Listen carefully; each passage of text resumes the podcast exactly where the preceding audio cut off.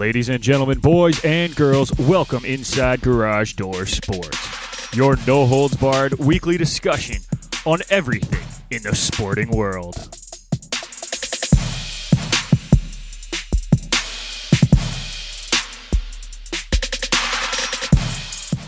For all your news on hockey, baseball, basketball, football, soccer, and more, you've come to the right place. And now, it's time for your hosts, Nick McVicker, Kyle Vardy, and Irfan Manji.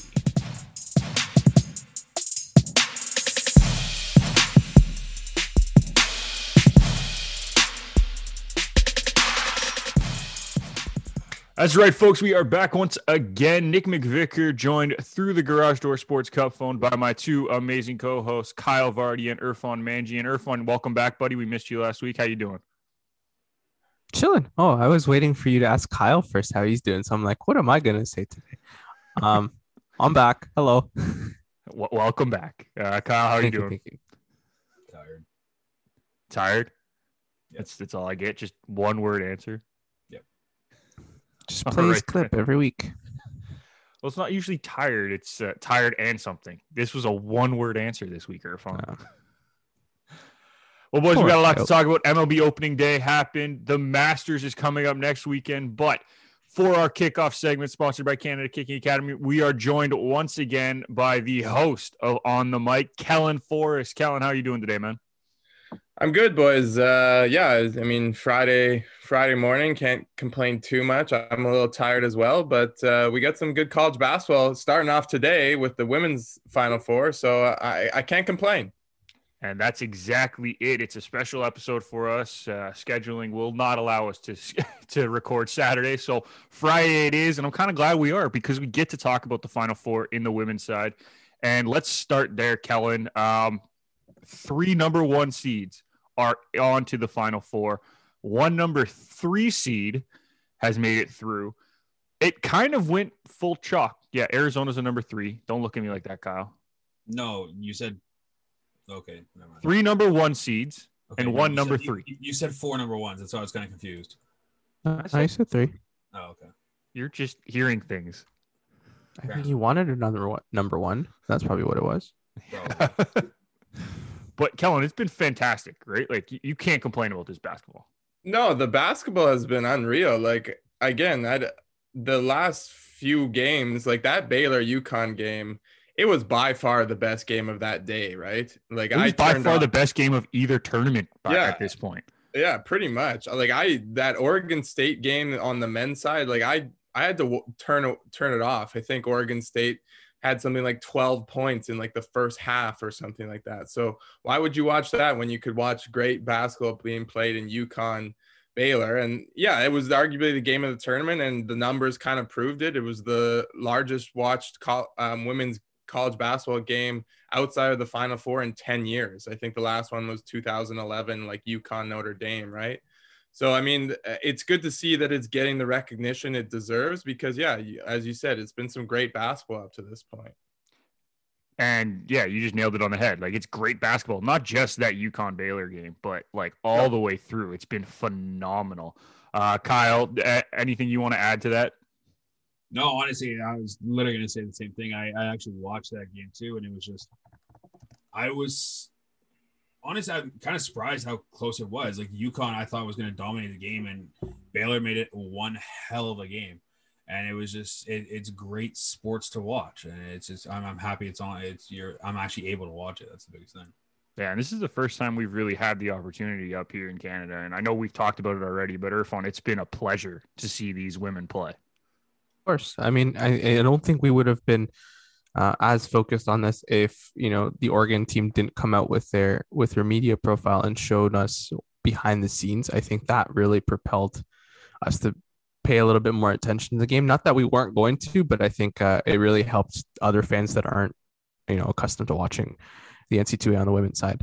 Um, just back to that Baylor UConn game. I had them in my top eight there just because I was like, it could be either way. Baylor won the championship in twenty nineteen. They still had that mindset to win. Um, they were good last year in the Elite Eight, and they also, you know, sorry, not last year, twenty nineteen, twenty eighteen, they were okay. But, you know, like that, I can see why it was the best game of the tournament, right? Like, you mean, you see the two best teams that have consistently performed on the women's side playing each other. So um, no surprise there. Uh, I wish it was a final game, but um, you know, it happens when you're seeded like that. Yeah, honestly, it feels like we got robbed of a one of the probably the greatest final we could have had by having Baylor and UConn in the same region. Like, it's just yeah. everyone was talking about it. I think from the very beginning, even Haley, our, our women's basketball and, and W N B A correspondent, she said the same thing. She's like, the biggest competition UConn's probably going to have on their side is Baylor, and they're in the same region. That's kind of ridiculous, eh, Kellen? Yeah, yeah, no, that's that was the big thing coming in. Like, I know Baylor was very angry about their seeding. Like, if they, if you looked at the odds percentages on like coming into the tournament, they had Baylor as the number two uh, behind UConn, the number two like percentage team to win it all. So I saw one of the girls tweet out, "But we're a number two seed, hey." So I mean, there was clearly some some arguments that they shouldn't have been a number two seed, and yeah, you're you're right. We got kind of like taken away a good Final Four finals matchup by having them in the same region. But the big question I got to ask you guys is, I don't know if you guys watched the game, foul or no foul at the end of the game there on that controversial no call, because it was, it was quite uh, highly debated on the basketball in the basketball world. Yeah. I'm, I'm going to defer to Kyle. I, Oh God. Uh, I personally say no call. My opinion. So no foul or? Yeah, like no foul. Sorry. Okay. I'm leaning that way too, but it's it's one of those that I could have seen it called either way and probably yeah. been okay with it. Like, it's just one of those that it's so close. Yeah, the hands are everywhere at that point, and you're like, well, who are you going to call it on? Honestly, when it comes to basketball fouls, there's no right answer sometimes. It really is. Like, honestly, depends on how the ref is, is going that game. Like, no, no, Kyle, there is a right answer. If you're an N B A superstar, aka LeBron, you're gonna get a call your way. That's how it goes. That's how it no, goes. You if you're a star, you're gonna get a Raptors, call. You never get a call. You just have to yeah. yell, and you get the foul. Ah, uh, that doesn't work for Kyle. You've seen Lowry go through everything, and not that's you, Kyle. Kyle Lowry, go through it. Times a game. That's why. Well, what? It's funny yeah, you guys mentioned LeBron. Games, that's why. Oh. It's funny you guys mentioned LeBron because he actually tweeted out that it should have been a foul. So he was on the it should have been a foul camp. But yes, but he wants every call. So yeah, that's let's, true. Let's be fair. I don't know how yeah, I guess he actually cheering for, cheering for the team. He wasn't cheering for either team. He just wanted calls to be called so that it looks good when he gets the call against or for him. Uh, but it's funny because well, we talk get about it that. anyways. Yeah. We talk about it, though. It's the same thing in soccer. Like, the, the easy way to go is, oh, I'm going to fall and I'm going to get a I'm going to get a foul called for the other guy. It doesn't work that way. That doesn't mean it's a foul. Just because you yell and flop doesn't mean it should be a foul. And I get really frustrated with that. And Kyle knows this. And this is something that I've been very passionate about since we were, what, like ten? I hate it. It bugs me. It pisses me off.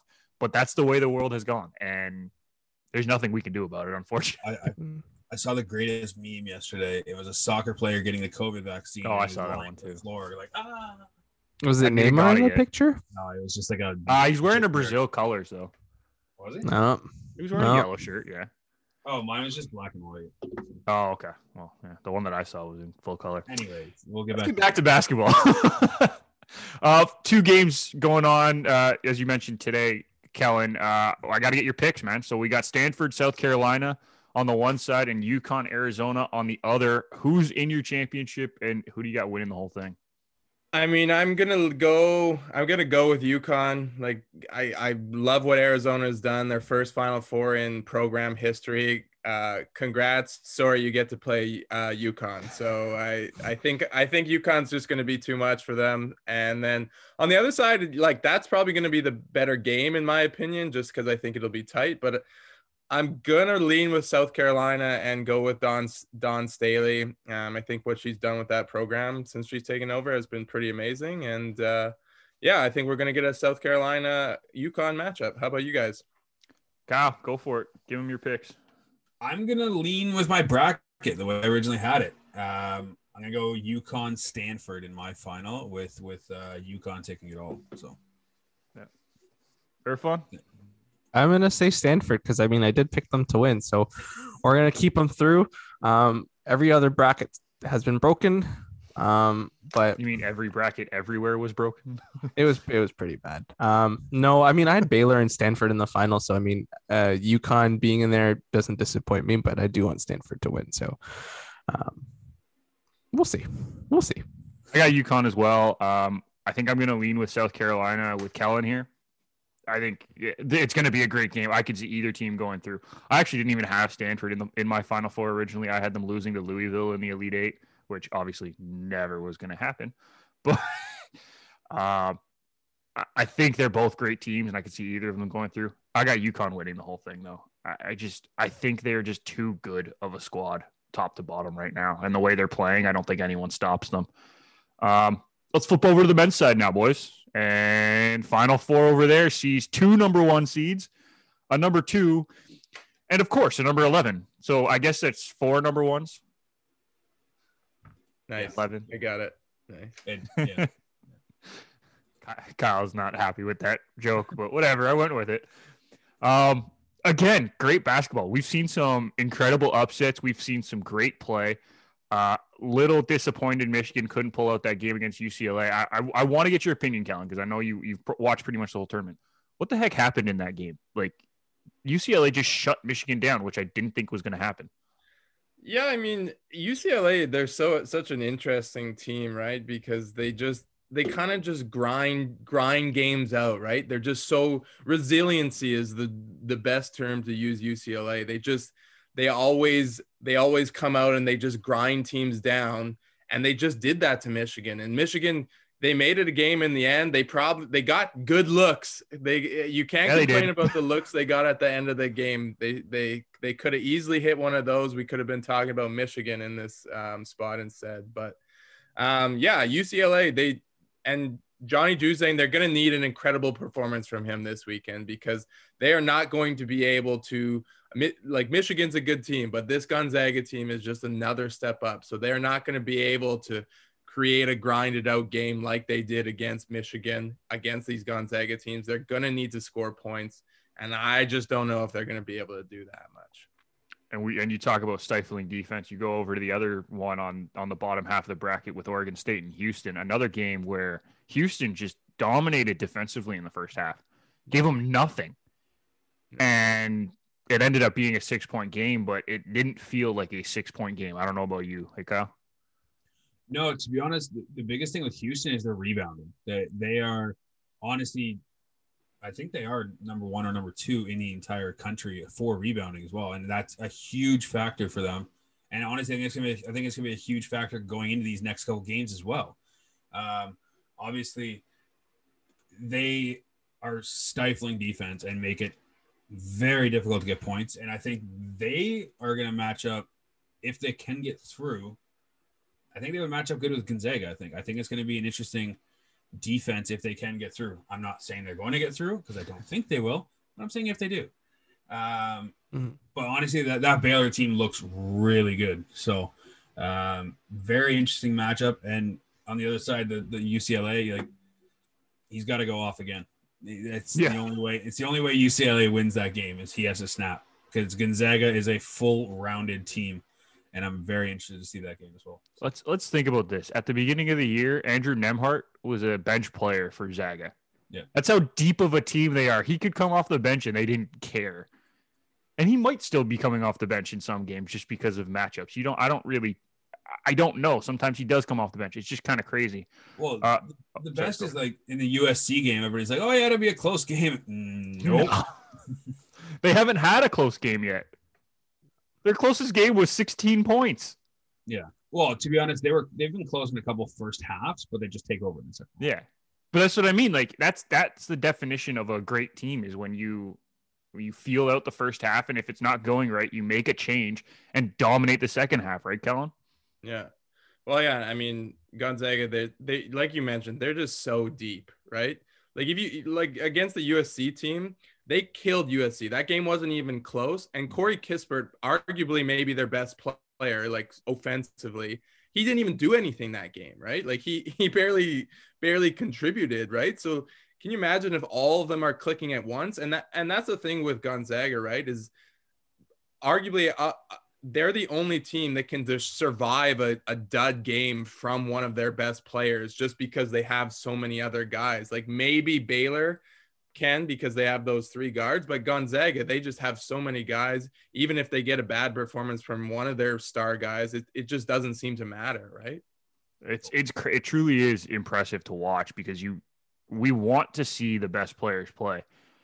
This year, Zaga has been the best team, and they're doing exactly what we expected. Again, when you get to the Final Four and none of your games are within sixteen points, that that shows that you know exactly what you're doing because they've played some very good teams. That Creighton team was a good shooting team. Yes, defensively, maybe not the cleanest, but they can they can put up points. They held them to sixty-five. You see U S C, sixty-six. Oklahoma was the team that scored the most points against them, which I don't think anyone necessarily expected, but seventy-one points, and they put up eighty-seven. Like, even when they're giving up seventy points, they're throwing almost ninety up on the on every team. It's it's incredible. It, it truly is impressive, eh, Irfan? Oh, one hundred percent. I actually have a question for Kellen here. If Zaga is to lose to any team in this tournament that's remaining, who's it going to be? Because I think that's the question now is, is like, they're so good. Um, Who would they lose against now? I mean, I think the answer has to be Baylor just because, I mean, they've been the two best teams all year, right? It's always been Baylor, Gonzaga. They were actually supposed to play in November, but it got canceled because of COVID. So everybody was disappointed. We weren't going to get that matchup. Everyone's talking about it. Like, here's hoping we get it now. But because I just think the, the Baylor, the Baylor has the three guards that could give Gonzaga trouble. Like they got Macy O'Teague, they got Jared Butler, and then I, I'm blanking on the other guy right now, but um, Davion Mitchell. Davion Mitchell, there he's their best defensive player, right? So he he can give them trouble.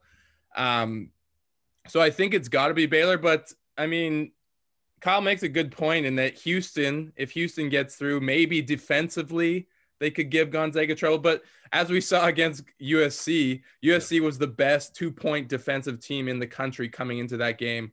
Didn't matter too much, right? So um, what I find crazy is that we have a Final Four matchup, and the spread is fourteen and a half for Gonzaga. And I, if I was a betting man, I would probably be leaning Gonzaga, which is just crazy to say it in a Final Four matchup. But th- like Nick points out, they've just been so dominant. Yeah. But I think if a team is going to beat them, it's got to be Baylor. And that's that's the matchup I'm hoping for. But uh, I guess we'll see what happens. Yeah, yeah. You talk about the three guards, but they also have the bigs who can fly on that Baylor team. Uh, Chama Chachua, I'm, I know I probably butchered that, but he's been phenomenal in the tournament. He's looked really good. You throw in you throw in their bigs with those three guards, it's – it's a tough team to play against. Zaga probably had, I know Zaga has the, the bodies to do it, but it's going to be an interesting matchup because I think that will pull Zaga out of their comfort zone and, and their comfort style. I don't know about you guys, but I love Timmy. I love the mustache. I love this. Is, I don't know. He's like one of those guys that like, he's a typical college player. Like, will he do well in, in the N B A? We'll see. But in college, he's one of those guys, he's energy. He's literally hyping everybody up. Just like, that's like, one hundred percent you need that on your team.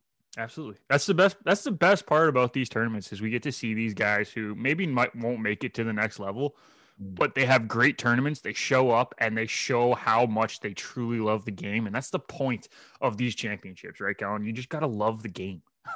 Yeah. I mean, it's it's he Kyle makes a great point. It's Timmy's one of those classic college guys, like you don't know what he's going to translate into the N B A, kind of like Luka Garza, right? Like just great college players can score at will. And this is their time to shine. Right. And like you point out, it's, it's them on the national stage, and he's got the handlebar mustache that he can't get rid of, even though his mom wants him to get rid of. And it's an ongoing story. I'm sure and lots just, of people want him to get rid of it. Let's yeah, be fair, but his mom is the most logical. yeah. And his, but his teammates won't let him cause he's been killing it with the handle, handlebar mustache. Right. So playoff beard.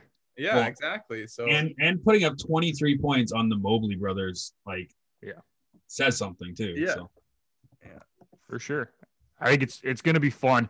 Now we got to get picks in because it's the Final Four. Kellen, I think we already kind of got yours, but let's get let's get your two finalists and your winner. Yeah, I mean it's kind of lame, but I I I'm going Gonzaga Baylor. and then I want to pick against Gonzaga, but my head just won't let me right now, just what I've, what I've seen. So I'm I'm going to have Gonzaga winning it all. First, first undefeated team since the nineteen seventy-five seventy-six Indiana Hoosiers. So I think we might be seeing seeing it this year. All right, I think that's a good shout. Uh, Kyle, go for it. I mean, like, I don't want to say I called it in my bracket, but, you know, like, I called it in my bracket. Baylor Gonzaga final with Zaga winning. So, okay. Irfan? Um, I can't disagree with either of them. I think it's Zaga, Baylor. But, hey, Kellen, you couldn't do this. I'm going to do it for you. Baylor's going to win. There you go. I'll pick something different. There we go.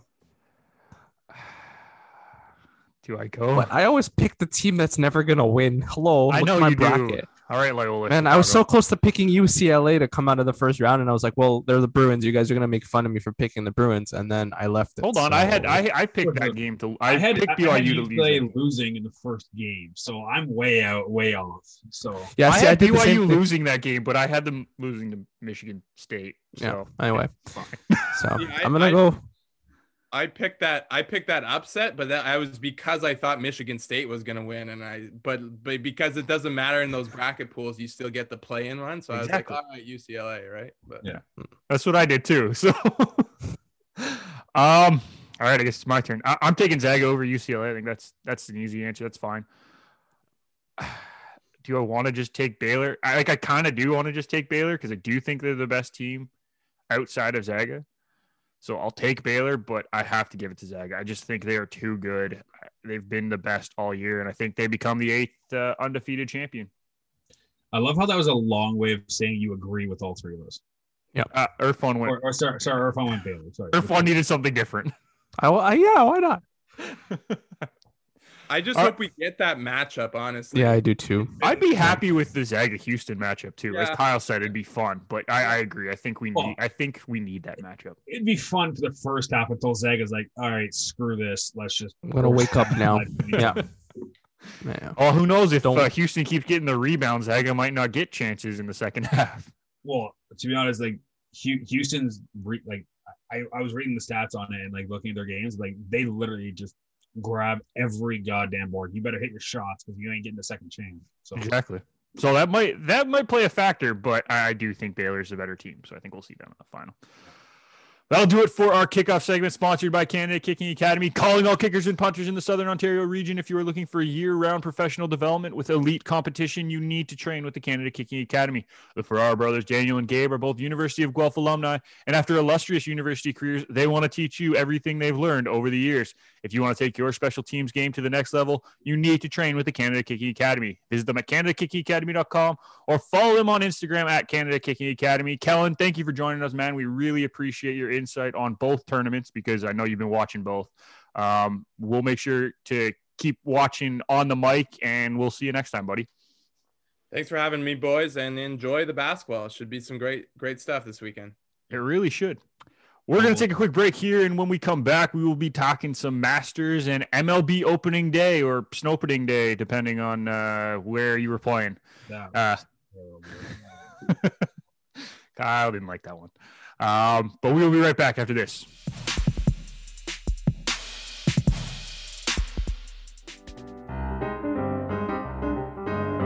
Good day, everybody. This is Ryan from twenty Minutes on Ice. Join me and my co-host, Nick McVicker, for opinions and analysis on the week that was in the hockey world. New episode available every Friday, wherever you download your favorite podcasts from. twenty Minutes on Ice, part of the Garage Door Sports Network.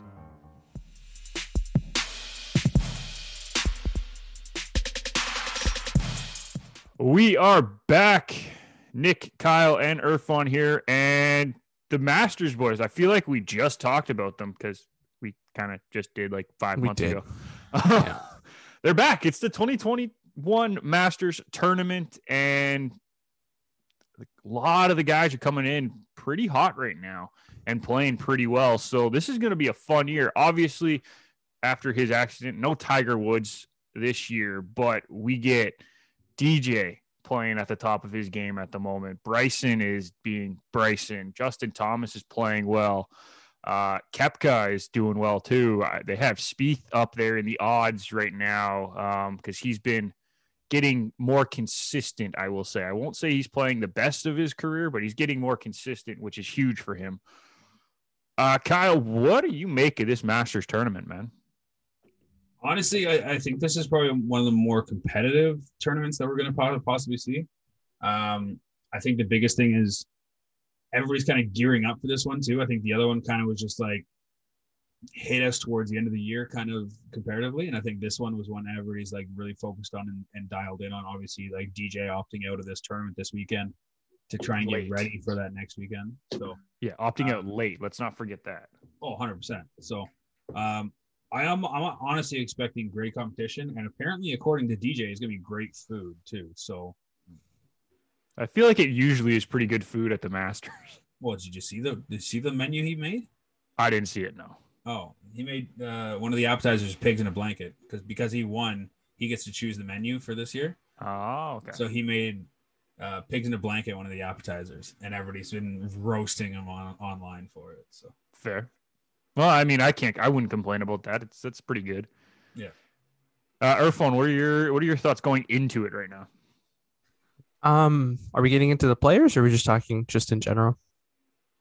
You can get into the players if you want. Yeah. I mean, in general, I think it's, it's a weird year because there's no Tiger Woods. Cause I mean, if he's not playing, it doesn't, to me, it doesn't feel like the Masters, but that's because we've been seeing him for the last twenty plus years playing. It's a speedy recovery to him. And, and I hope he's doing okay. Um, but if we're talking about players this year, I think, I think that last year's champion has enough to win this. I think he's still the best golfer in the world, and uh, and D J, like I think this is his to run away with because as hot as everyone is going into this, um, I think for a champion that's won before, um, I think this is going to be the biggest thing at Augusta because as good as like I'm looking at Bryson's stats here, he's hit, he's averaged three hundred twenty yards per drive this season, which is ridiculous, but he's also hitting fewer than sixty percent of his fairways off the tree, off the tee, sorry. So, which could be trouble in Augusta, especially when they're moving the holes around.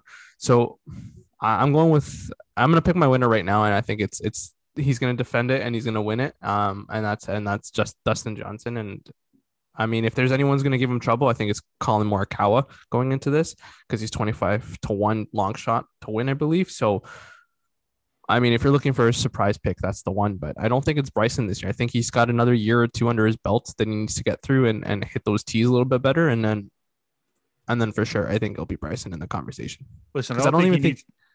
Go ahead, go ahead. I was saying, I don't even think he made the top ten uh, predictions to win, I believe, right? Like, that's something that was circulating a little while ago. Um, uh, I'll, I'll confirm that. He's number two. He's on, on odds.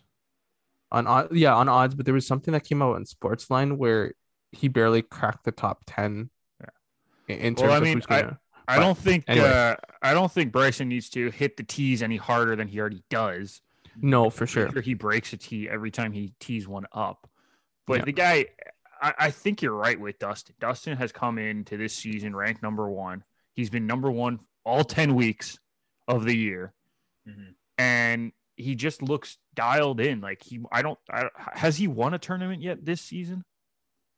I don't know. Dustin, no. No, he hasn't won one, but he's been in contention at pretty much everything he's been at, which is which is a sign of a, a top golfer at the top of his game.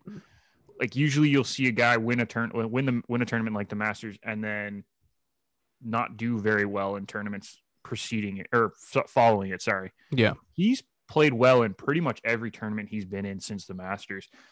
And it's all kind of just seemed like lead into this Masters. He hasn't. Yeah, I was kind of just waiting in for it.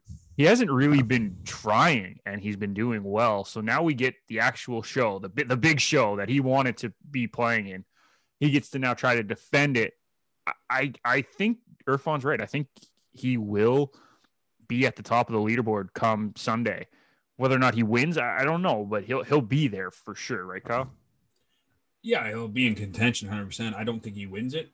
To be quite honest, I think um, my two that are kind of upsets, not really upsets, um, look for Justin Thomas. I think Justin Thomas um, definitely is playing the top of his game right now and definitely has – he's already won a couple um, earlier this year to start the twenty twenty-one.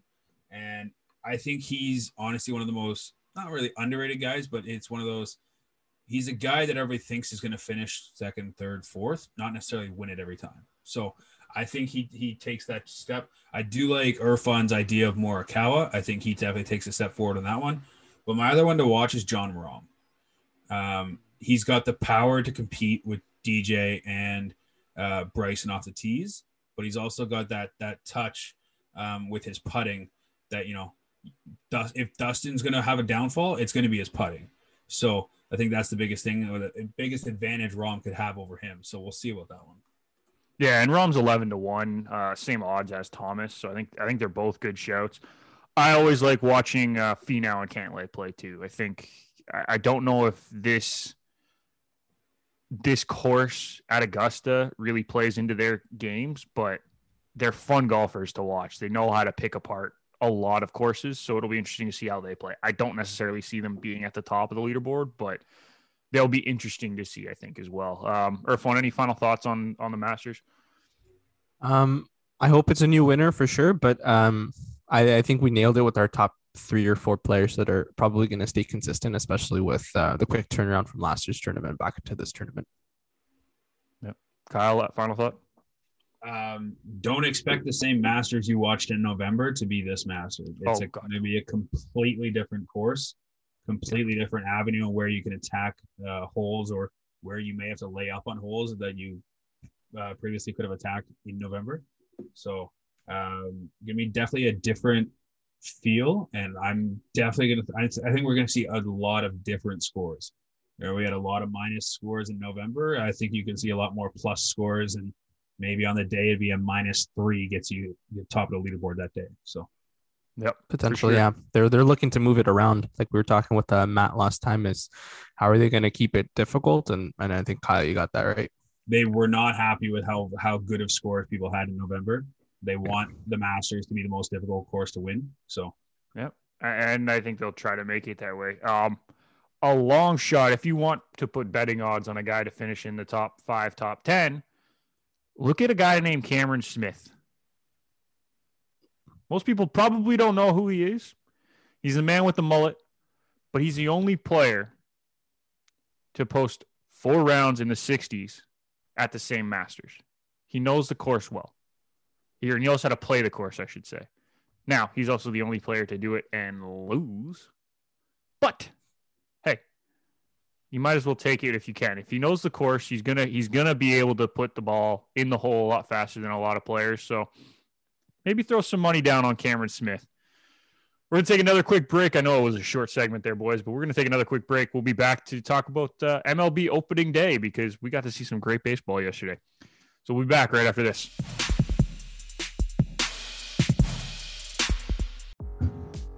Hello, everybody, and welcome back to another edition of Fantasy Beasts and Where to Find Them. I am your host, Joe McDonald, as always. Since opening day was Thursday, I figured I'd share some fantasy baseball players that you should look at if you need some help at certain positions. First player on my list is Colton Wong. He's a second baseman for the Milwaukee Brewers. He's twenty-six percent owned on Yahoo, and he just eclipsed fifty percent in E S P N, which I don't get. I don't understand how this guy can have a disparity of twenty-five percent between fantasy formats, but anyways, that's just the case. He is actually batting atop the Brewers lineup, which is a pretty decent lineup, so he has a chance to accumulate a lot of runs. He went one for three on opening day with two walks, so he's a great O B P guy if your league counts O B P. Uh, keep an eye on him. My second player is David Dahl, who is an outfielder for the Texas Rangers. He is thirteen percent owned on Yahoo and only six percent owned on E S P N. He went three for five on opening day with a double and a walk and also scored two runs. He's batting second for an underrated Texas Rangers offense that scored ten runs on opening day and still lost. I believe he has a chance for a bounce back season this year after a very disappointing twenty twenty with the Colorado Rockies, but if you look at the seasons even before that, he was hitting three hundred. You can tell me about the Coors field effect, but you know, I think his hitting is legitimate, and uh, definitely keep your eye on him, especially if he's hitting second or even at the top of that Texas Rangers offense. And lastly, my pitcher is Logan Webb. If you don't know who Logan Webb is, he's a starting pitcher for the San Francisco Giants. He's thirty-six percent owned on Yahoo and eight percent owned on E S P N. Again, how does that make sense? I don't, I, I don't get this. Like, what are we doing here? He put up some impressive numbers in spring training. He had a point five three E R A and had twenty-two strikeouts in seventeen innings. He's scheduled to pitch Saturday against the Mariners, so if you're looking for a spot start, He's a good guy to look at, and who knows, he could develop into a, a reliable guy down the stretch uh, for the rest of the season. This has been Fantasy Beasts and Where to Find Them. I'm your host, Jordan McDonald. Now, back to the show.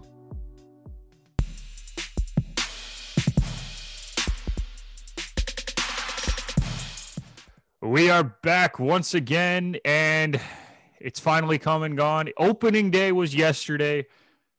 I got to watch the Jays Yankees because I was having a rough day and I just needed something that I wanted to watch. So I wasn't flipping around as much. I know all the scores, but I really only paid attention to that game.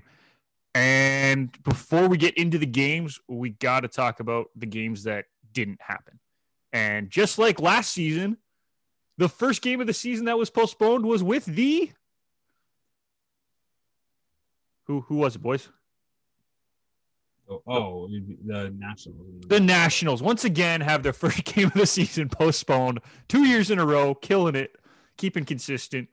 Um, the other game that was postponed was the Orioles-Red Sox. It's it's not fun, but that was that was, that was, that was a rain delay. I know, that was a rain delay. I'm just saying.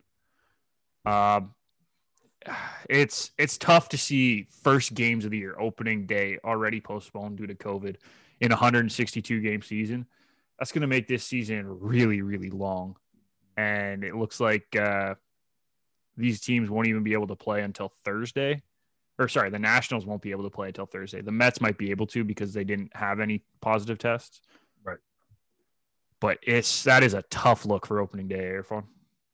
Yeah, it's um, I mean, we all know we're living in COVID, which, you know, you have to take it day by day with that. But it's a little disappointing when you're you're looking forward to opening day and and and you're not getting the full slate that you want, especially with the the shortened season last year and everyone saying, well, that's not a real season, blah blah blah, and now you're having a chance to pay one sixty-two. I mean, um you can't control what you're doing um when you get COVID, I guess, so that's disappointing. But hey, the Mets get to play in three days hopefully, and the Nationals just have to be careful. And that's I will give it. I will yeah. give M L B credit that they're yeah. they're probably the most consistent league when it comes to their COVID protocols, is that if a team has multiple cases, so more than one, that, that team is basically shut down for seven days. And any day that they get a new positive test, they, it, it just keeps getting pushed. So they're really consistent with that, and I think that's going to help them get through the season, especially the longest. It's the longest season in North America. Let's not forget that. one hundred sixty-two games is the longest season out of any of the ma- four uh, major leagues. I hope it helps them. I hope that they mm-hmm. can get this done. It just, it's unfortunate that it's once again the Nationals that are the ones that have it the first day. It's just, I, it's almost ironic at this point that it's it the really, Nationals it really in Washington. Is. Right. Let's get to actual baseball that was played. And uh, there were some very interesting games. That Jays Yankees game was actually a great pitching performance from both sides. Mm-hmm. Um, Maybe not perfect, but very good pitching from both sides. thirteen Ks for the Yankees, thirteen Ks for the Jays, which means that the pitching staffs are on point and the hitters need to figure out how to swing the bats a little bit better. Right, Kyle? Yeah. uh, we saw a snow day in Detroit where Miguel Cabrera hit a home run that he thought was a double, so he slid into second. Even the pitcher didn't think it was a home run. That's how strong Miguel Cabrera is. He managed to fork it out in the snow. We saw a home run that turned into an R B I single with an out in the Dodgers game.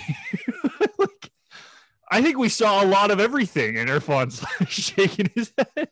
That was the dumbest shit ever. What the hell's going on? Well, to be fair, the guy did technically catch the ball, and then it fell out of his hand when his arm hit the – Thanks. Yeah. So no, Justin Turner, seeing it go in the guy's glove, he immediately turned around, right? Mm-hmm. He should have listened to Bellinger, who was saying, "Go forward, dummy." But like, no, I don't blame, I don't necessarily blame Justin Turner on that one because it looked like the guy caught. No, him. no, I get that, but it's like, come on, that's that's two runs versus one. Like, you know, I, I, I blame Justin Turner. Uh, you're an M L B baseball player. You should be looking around at your surroundings and not just going off instinct there. But he did, he was watching. He watched no, the ball you, go into the guy's glove. Bellinger running towards you. There's no. He's not running out and out. He's not running out a pop fly to right field. Like, move. Like, okay, I don't fully blame Justin Turner. I do blame him a little, but I don't fully blame him because there was a lot of blame. what, the outfielder for dropping the ball, so it's a home run? No, I wasn't blaming the outfielder. Okay. Relax. So then, so then who else is to blame then? Look, like, look the it, I think there was a lot yelling at him a little bit louder. That that, but it was like there was a lot going on, and I get it. But God, it's the third inning. You, it's just it was a mess. That it would have been two two at that point it, or something. It killed their momentum. Oh yeah, it did. It would have been two two, yeah. and they wouldn't probably have lost. But like, I don't know. I think there's there's multiple things. Like Kyle said, you're a baseball player. You not only are you looking at the play, you got to be listening to your teammates or your coaching staff. Like I think it's a collective communication issue that the Dodgers have um, sort of bundled, but. Um, But at the same time, I guess they have to give away one game where, where they don't they look human for a second, and then they'll be fine next game. So. Yeah, yeah. But it turns out that all of our uh, Kyle last week we did our M L B preview show. Like all of our division winners lost. I, I don't know how that was possible. yeah, Yankees went down. Uh, Dodgers went down. I had the Braves. They went down.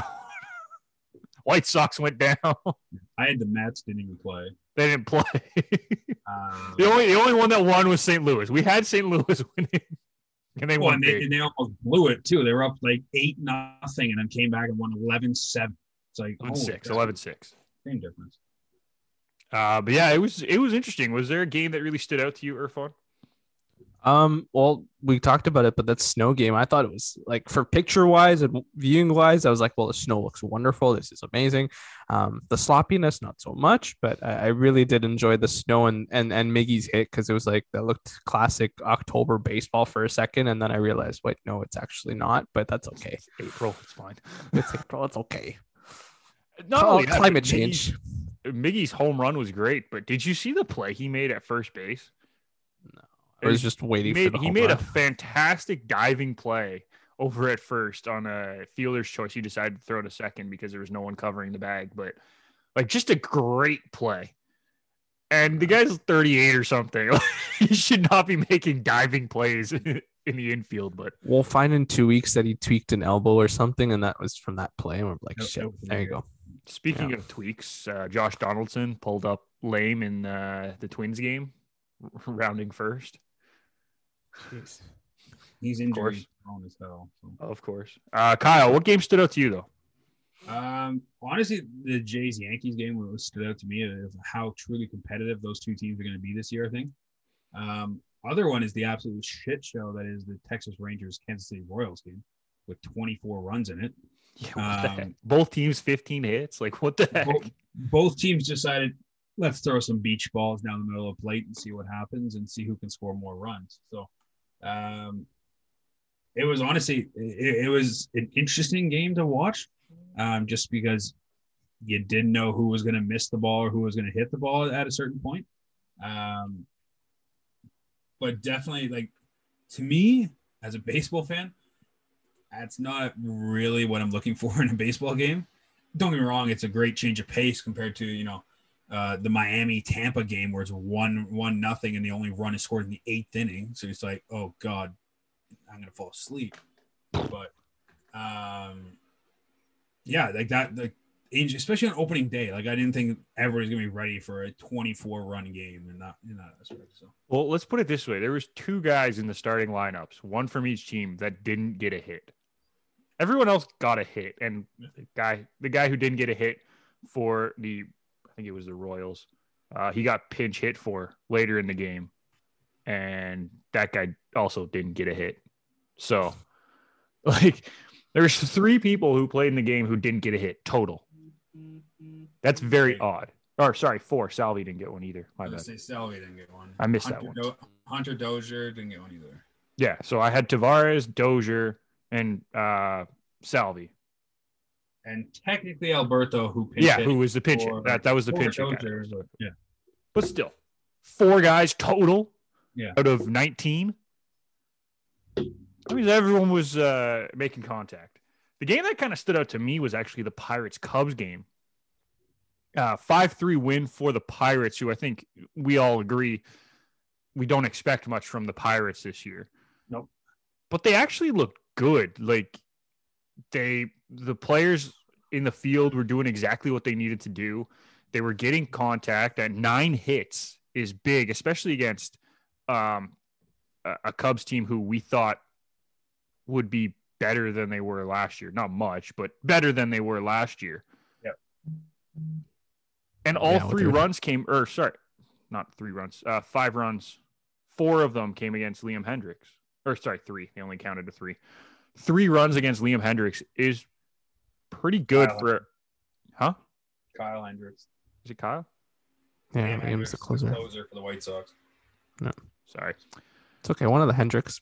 I it's it had L, it had L and then Hendricks because he lost. So I just saw that. And just, oh. it, it, I instinctively just went Liam. Um, but yeah, if, three runs against Kyle Hendricks yeah. for a, a young Pirate squad who looked capable. And man, uh, Cabrian Hayes, oh, watch oh, out for this kid. He is going to be legit. one hundred percent. Um. We get some more games today. Jays don't play until Saturday again. Uh, they will see a very interesting Yankee squad, I feel, on Saturday. Stripling versus Kluber.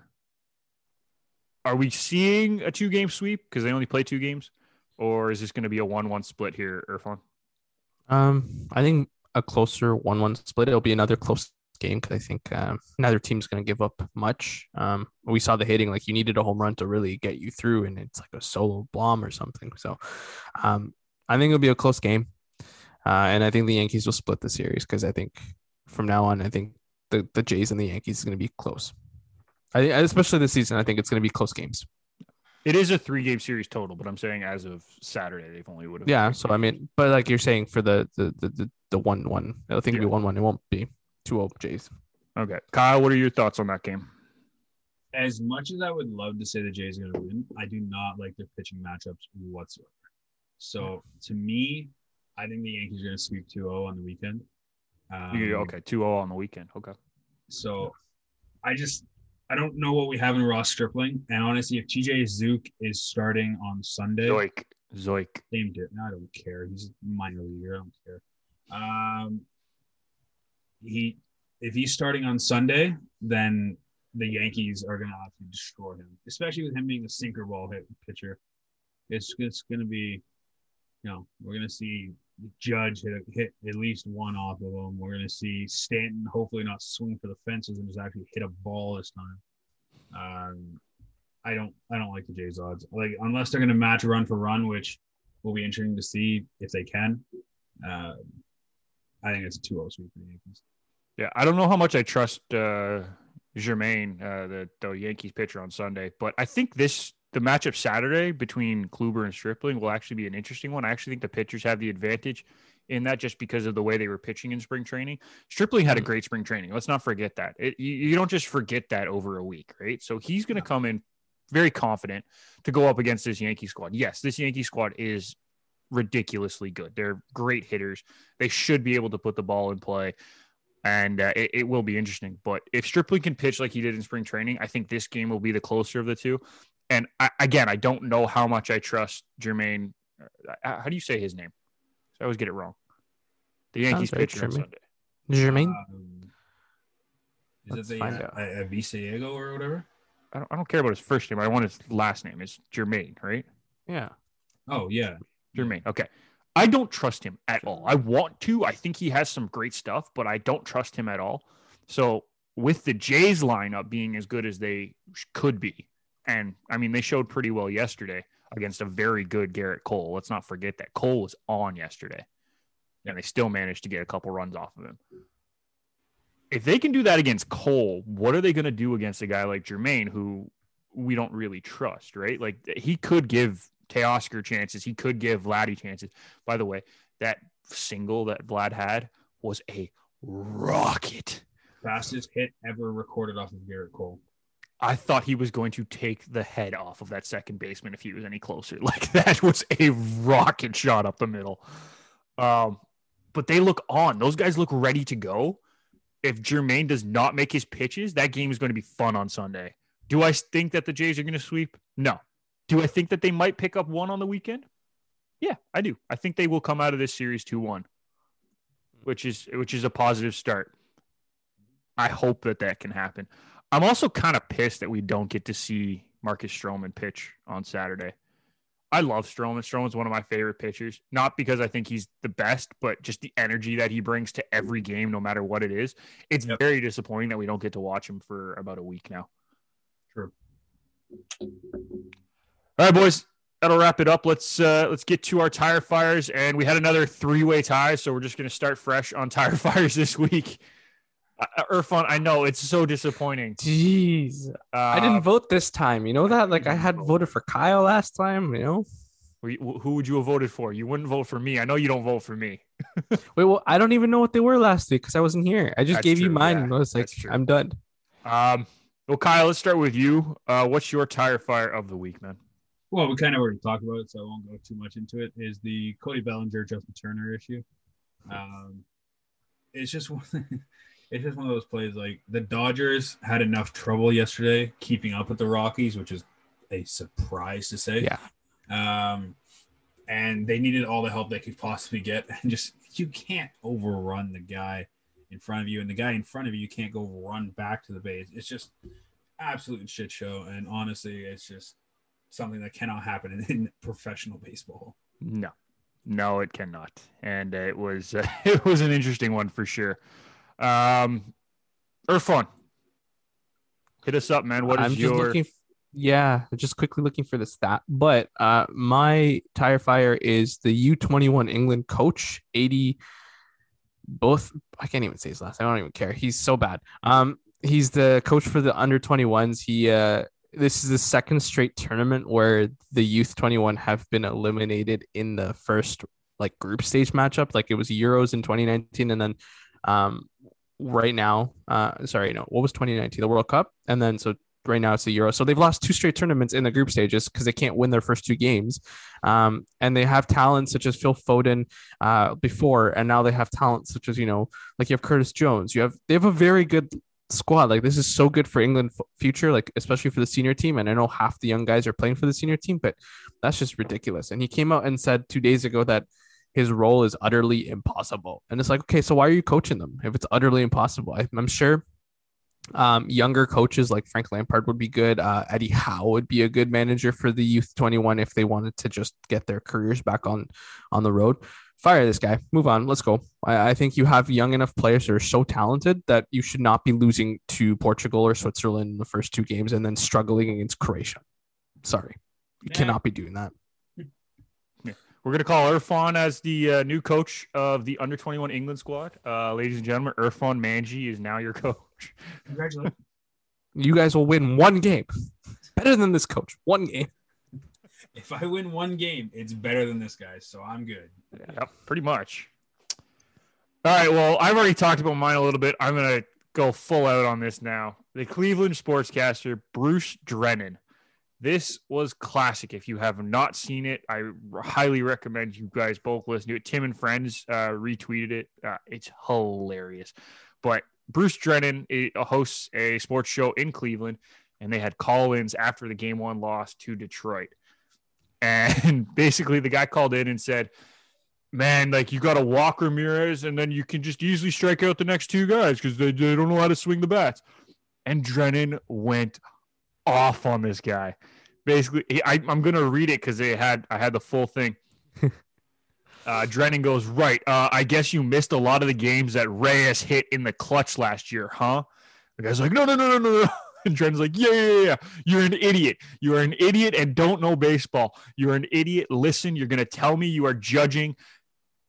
Uh, then they missed it. Uh, you don't know anything. You don't know squat. You're stupid idiot. You're going to tell me you're going to make a judgment on the season after one game in thirty degree weather. That proves what an ignoramus you are. Get off our show, fair weather idiot. This is a sportscaster taking call-ins on a show, saying this to a caller. What a mess. If this is how Cleveland's baseball fans are going to be all season, it's going to be a long season, I think, because I don't know. I don't think this team is going to do very well. I don't know about you guys, but I don't think they're going to win the division. I don't know if they're going to even compete for a playoff spot this year. So it's going to be a long year if Bruce Drennan is going to have to deal with this all season. All right. Hey, Irfan, your thoughts? Yeah, on no, that? I'm I'm just saying that if um, yeah, I, they have to screen the caller better. Just ask a question like, "What are you going to talk about?" The best and part if, is, is that the guy was super calm, and I don't think he was really being rude in any way. He was just saying, "No, no, like, no, no, Ramirez is your is, Ramirez was your big target, and he was dangerous. So you walk him, and then he wasn't really sure about the two guys following him that they could they could be as good as they need to. Now, I don't think he really realizes, and he might not be a big fan because Franmil Reyes is like what twenty-three or something. Like he's young, he's a he's a he's an up and coming player, and he was pretty good last year. So it's like okay, like eh, you might want to let it go for it. Uh, yeah, first game. Um, The hell's the guy's name? The pitcher. Kluber? Clevenger. Right. Oh, Clev. Came over the Clevenger deal. So. Yeah. So, I mean, like, it's one game. And Cleveland sports fans are already getting yelled at by their sportscasters. Gotta love it. Yeah. It's going to continue, isn't it? For... Pardon? It's going to continue this season, isn't it? Oh, like, God, they've yeah. sold everything. Now they're just going to suck. Oh, God, yeah.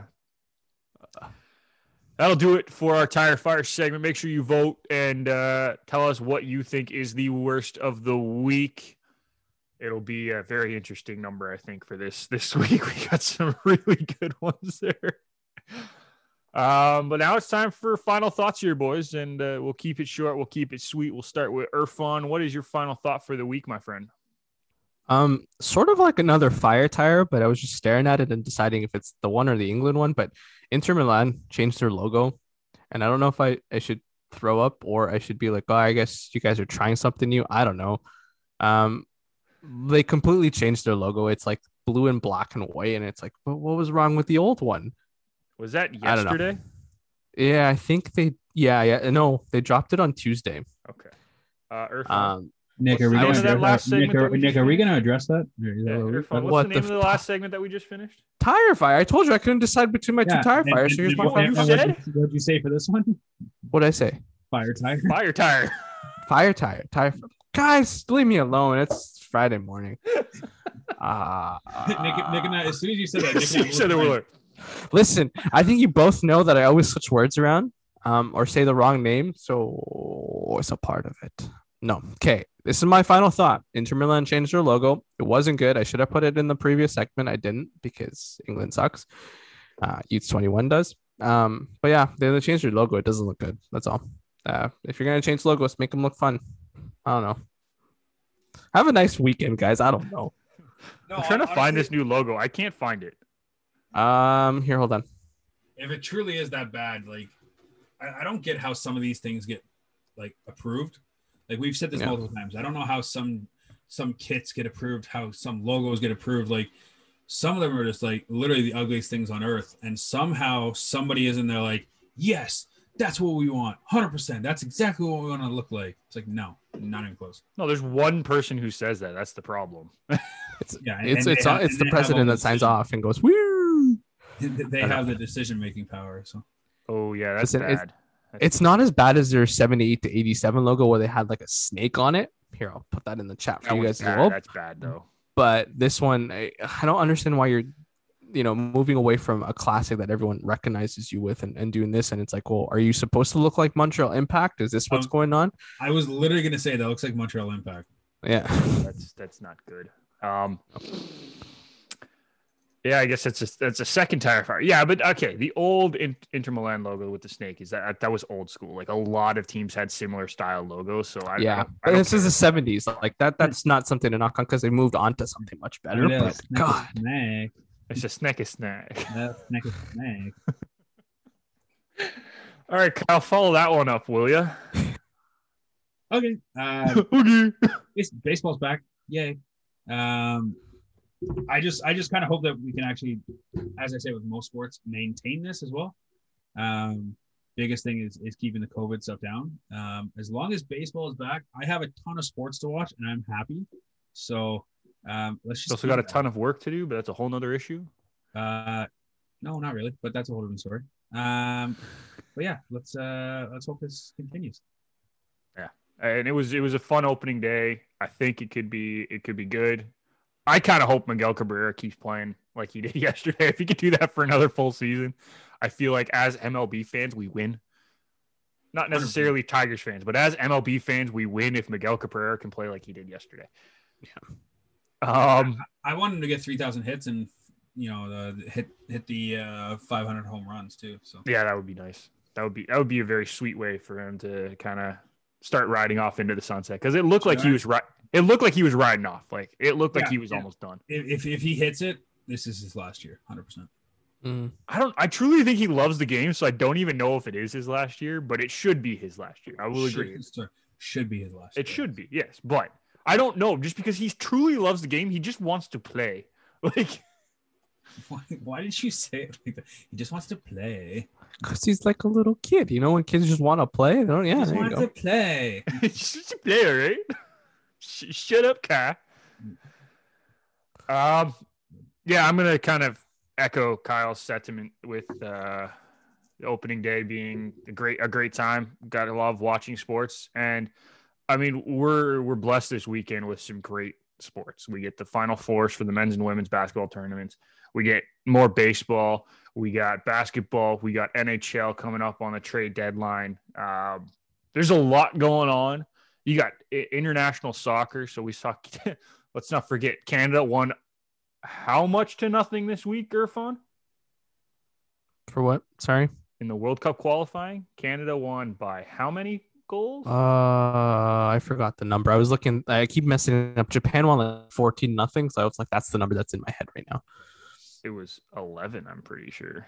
Uh, I which don't is remember. The biggest win in Canadian history by three. The most goals Canada has ever scored in an international match before that was eight. They won eleven nil and uh, looked dominant from the beginning. It's just great to see. It's so much fun to be watching th- this level of sports and this many different variety of sports. We don't normally get this many sports playing at the same time. So it's mm-hmm. awesome. Like it, it is truly great. And after the year that we've had, the year that everyone has been through, it's kind of nice. Like it truly is just nice. nice so days. It is, exactly. Kyle, you, you nailed it on the head. It's a nice change of pace. So that'll do it for us here at Garage Door Sports. If you are looking to follow us, you can find me at Nick McVicker. You can find Kyle at Kyle Vardy, and you can find Irfan at Irfan Manji. If you're looking for the show, it's at Garage Door Sport on Twitter, at Garage Door Sports on Instagram. If you're looking for our network, the whole network is garage door sports dot com. You can see all of the great shows on there. You can find out a little bit more about each of our hosts and our producers uh, on our About Us page, which is always fun. If you want to check out some great nicknames, by the way, head on over to the Betting House uh, page, because there's there's some good nicknames on that page for the boys. Um, if you're just wanting to see more content, just make sure you follow us on Twitter, because we do have tweets going out all the time. We try to cover as much as we can. For everyone here, for Kyle, for Irfan, we thank you for listening, and we will see you next time.